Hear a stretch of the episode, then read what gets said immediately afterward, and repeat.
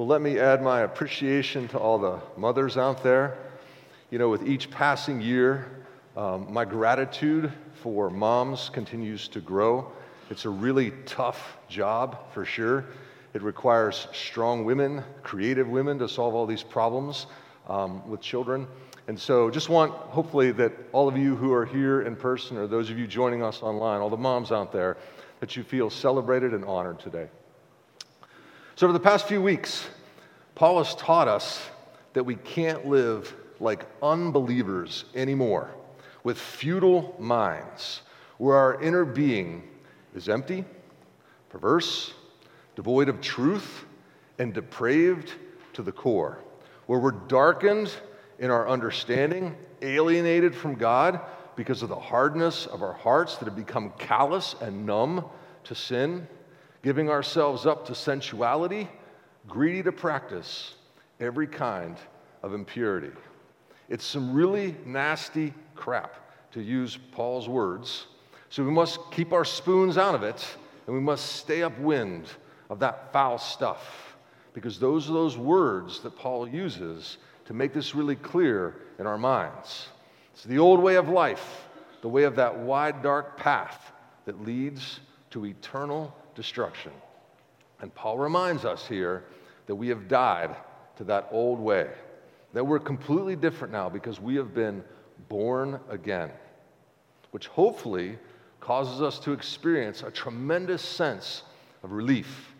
And today, Paul's going to begin by breaking down our response to being born again into two actions or two behavioral responses. First, put off the old self, and second, put on the new self. A brief prayer before we begin. Father, what we know not, teach us. What we are not, make us. And what we have not, grant us. For Jesus' sake, amen. So let's start by reviewing our text once again for this morning.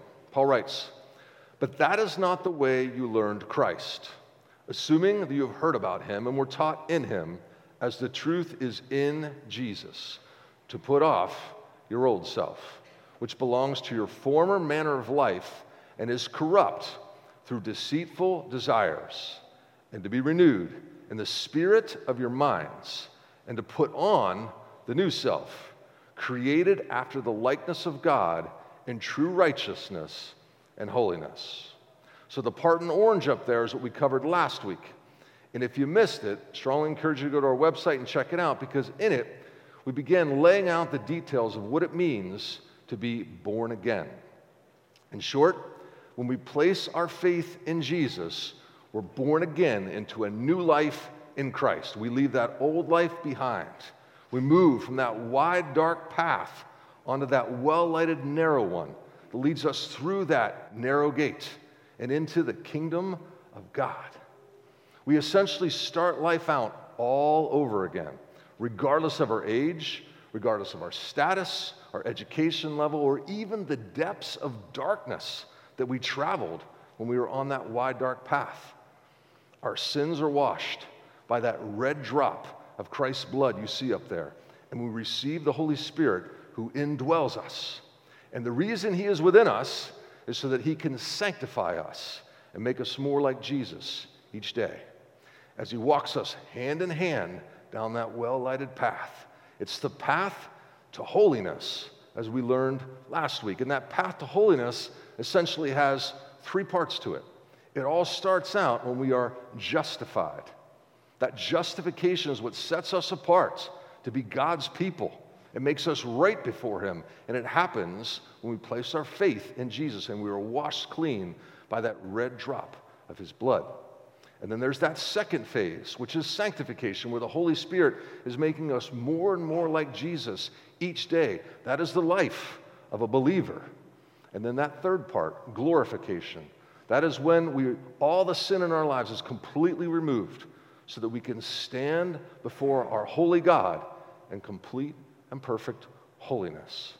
That is what it means to be born again. That is the path to holiness. So we simply, if we are on it, we simply can't behave as though we're still on that wide, dark path because we're different now. There's a firewall of sorts between those two paths, so it's not possible for us to keep a foot in both worlds. We have a new identity in Christ, and we must behave differently as we grow up in maturity. That's Paul's word. Grow up to the measure of the stature of the fullness of Christ. So, the first action or behavioral response that we have when we're born again is to put off the old self, which belongs to your former manner of life and is corrupt through deceitful desires.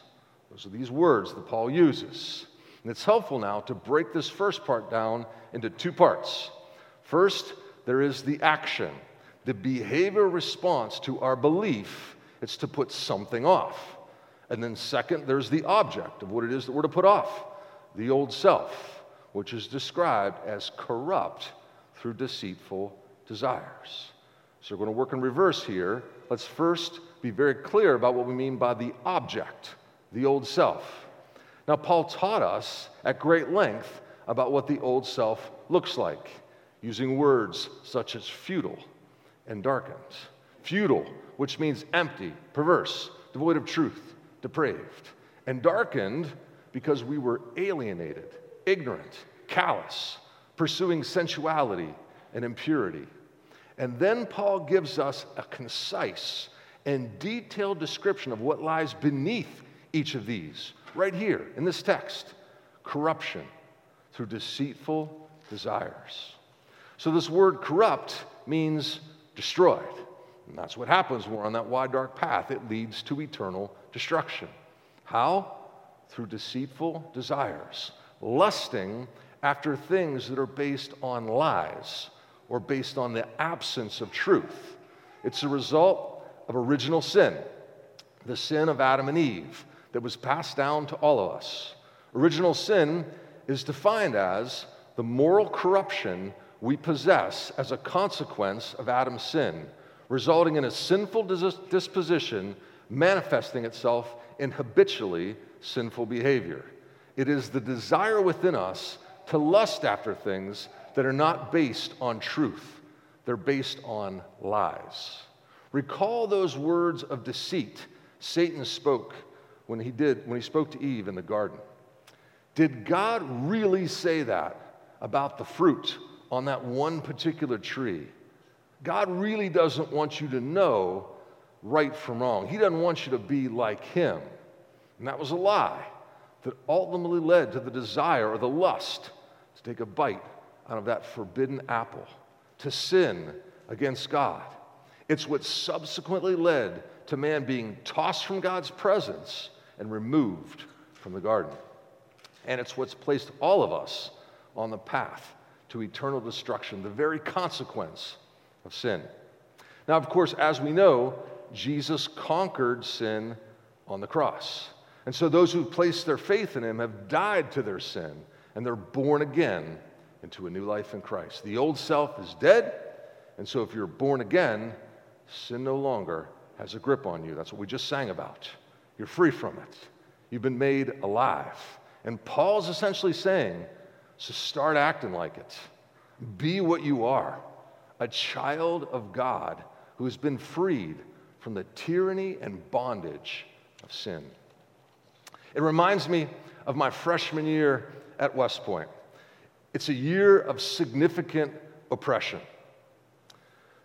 You got this dubious rank of plebe. It's the lowest rank out there. They take away your first name. So the entire year, I was referred to as Cadet Lyle. You carry 25 credit hours a semester. You're up at 5 a.m. and you go hard until taps at 11:30 each evening. You move out at a relentless pace, pinging everywhere, squaring corners, hugging walls, hustling upstairs. You're limited to four responses. Yes, sir. No, sir. No excuse, sir. Sir, I do not understand. You memorize the front page of the New York Times every single morning and you're quizzed on it all day long. Upperclassmen constantly scrutinizing your every single move. It's a tough year. But then in the spring, they hold a recognition ceremony and they give you your first name back. They advance you from the dubious rank of plebe to the rank of yearling. And that's really not much better, but at least you're an upperclassman. You're no longer required to live in oppression. You're free from the tyranny of being a plebe. And yet, it took a while to start living as a free person again. Someone would ask you a question about why you did what you did, and you'd respond with, No excuse, sir. Ugh, I always hated me. I hated it when I did that. You would head down the hallway just to take a shower, and you'd find yourself clinging to the walls and moving out really fast and squaring off corners. And of course, your classmates, they'd bust your chops whenever they saw you doing this. They'd say, Hey, man, knock it off. Plebe year is over. And you'd shake your head. You'd think, Yeah, I never have to be a plebe again. And that's what Paul's saying here. Knock it off. Stop living that way. Put off your old self. His language evokes the image of changing clothes. We must put those old, stinky, nasty clothes off. This is a call to action. Putting off the old self is our response to being born again. We must do something. And it's not just pray about it. Not that we shouldn't pray, of course, always be praying for strength and wisdom, but this is also a call to do something, to act, to respond, to put something off the old self. Far too often, whenever we have something in front of us that seems too hard, we, we tend to refer to sometimes even those Christian platitudes we see on bumper stickers. Things like let go and let God, as if to say, I can't do this, so I'm just going to turn it over to God. But that's not what's happening here, right? We can't just say, oh, we'll just pray about it and let it go. Because if that was the case, then you could boil the New Testament down to one word just pray. But that's not what happens. That's not what we see. We have 27 books that exhort Christians to do something, to respond to this gift of grace, to stop making excuses, as Paul says, to start getting after it by putting off the old self. And then Paul moves from the negative of putting off our old self in the orange text to the positive of putting on the new self in the blue text with this absolutely vital transition and to be renewed in the spirit of your minds. So the transition from the old self to the new self is by virtue of a renewed spirit of the mind. Now, Paul's already showed us how these words, spirit of the mind, refer to the totality of our inner being, to the part of us that governs our behavior. It's where our beliefs reside, at the core of our inner being.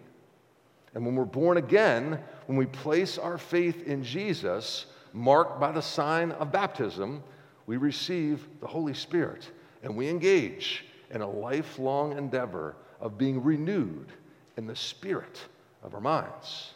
Renewed is a word that's used in the continuous present tense. So it's ongoing.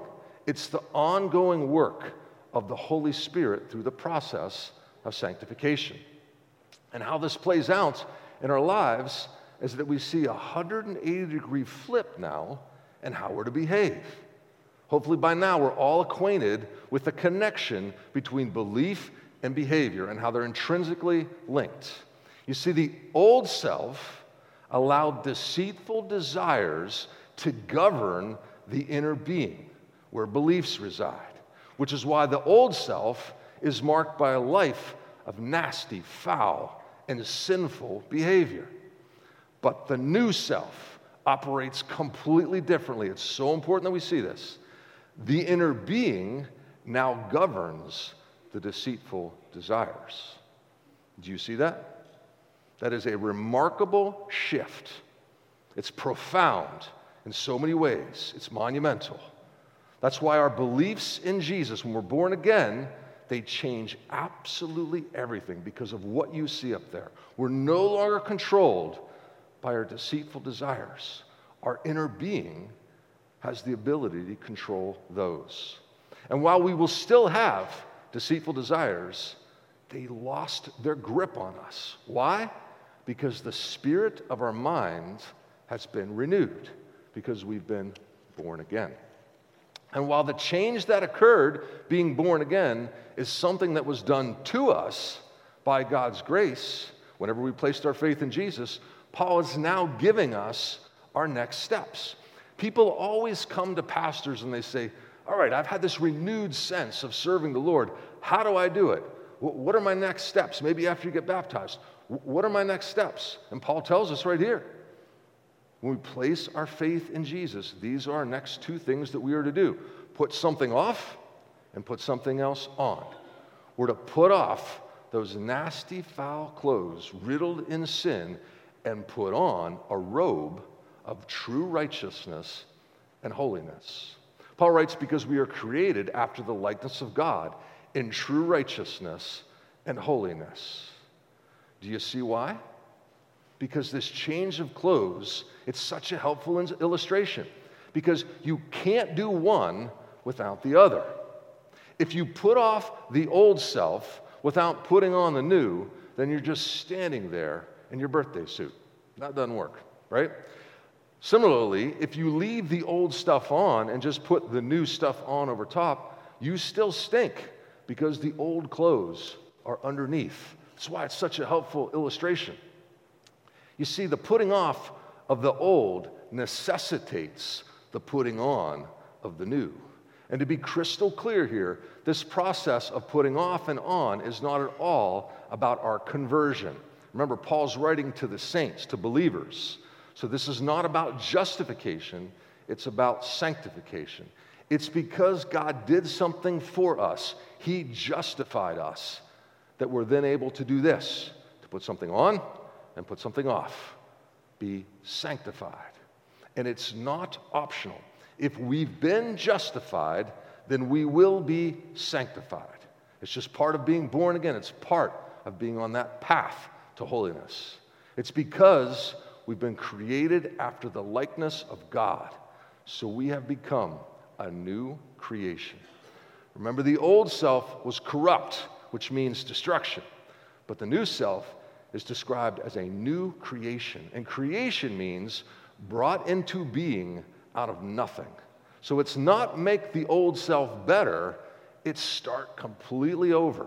So Christians aren't people who are trying to live just a little bit better life than they did before. No, they're new creations in Christ. And that's the stuff that revival is made of.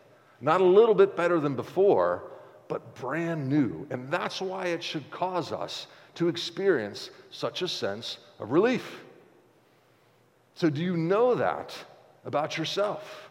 That you are born new, that you're a new creation in Jesus Christ, that you are free. And if so, then put off that old self and put on the new self because we're made after the likeness of God. We're made in his image in true righteousness and holiness. And those are three very staggering words. The word true means fact, it's as things actually are and God is the author of truth. And truth is the exact opposite of this word deceitful, how things are not. Remember how Paul used that word to describe the old path? It's a result of deceitful desires, so it stands in complete opposition to truth. It's why when we're born again, we must be devoted to the pursuit of truth in every single aspect of our lives. Now, this word righteousness means the love of all that's right and true, or things placed in the right order. It's where the inner being of a man is in control now of the deceitful desires and not the other way around. Where things are as they were meant to be, in a right balance. That's what righteousness is it's being in a right position with God. And then holiness is, in essence, about purity an outright rejection of sin and evil. It finds it completely repulsive. So when we put on the new self, we'll find ourselves pursuing true righteousness and holiness, pursuing the truth of God as He's spoken into being, as it's found in Scripture, pursuing things in the right order so that we're right with Him, the way God designed them. according to his will. And third, pursuing all things that are pure. That is the picture of what it looks like to put on the new self. That is where our fascination lies when we're born again. It is with true righteousness and holiness. And in our next mini series, which we'll start here shortly, Paul's going to dive into four very, very detailed and specific things that we all do so often. Sometimes we're not even aware of it, that help us actually learn how to do each of these little things putting something off and putting something on. But to be very clear about all this, just because we've been born again, it does not mean that we will never sin again. No, it means that when we sin, we'll find it nauseating, so much so that we'll confess, repent, and turn from it. That's why each week, when we say it's okay to not be okay, we follow it up so quickly with that phrase, but none of us want to stay in that not okay place because we can't imagine continuing to live like that in the filth and the nastiness of it all. It's so important that that is our hearts and that's how we believe. We just can't stay in it. It's too repulsive. It's why living in sin is so problematic if you have been born again. You just can't do it. You can't stay, for example, engaged in sexual sin, living with someone out of wedlock. It's just too repulsive because we simply cannot stand not being in a right relationship with God. And after all, that's why Jesus came, so that we might be renewed to a right relationship with the Father, so that we can be in His presence. It goes back to Jesus' teaching in John 3 unless one is born again, he can't see the kingdom of God. So if you haven't been born again, ask, seek, and knock for God to make you a new creation. I don't know what you're waiting for. If you have been born again, you need to remind yourself of who you really are, that you're free. You got to preach to yourself daily, not by repeating those heretical Christian slogans you see on bumper stickers, but by preaching to ourselves the truth of Scripture. It's why we're called to take up our crosses daily so that we take off the old self and put on the new self. Because as Paul makes crystal clear here, we simply cannot profess a belief in Jesus and still live as though we're on that wide, dark path and somehow conclude that we're saved. Of course, this teaching today lies at the heart of the sacrament of communion, where we celebrate our new life in Christ. So we're going to gather today at the foot of the cross so that we can celebrate and contemplate the depths of what it means to be born again. As the writer of Hebrews reminds us, there's never been the forgiveness of sin without the shedding of blood. And under the new covenant, Christ's blood serves as the means to our forgiveness.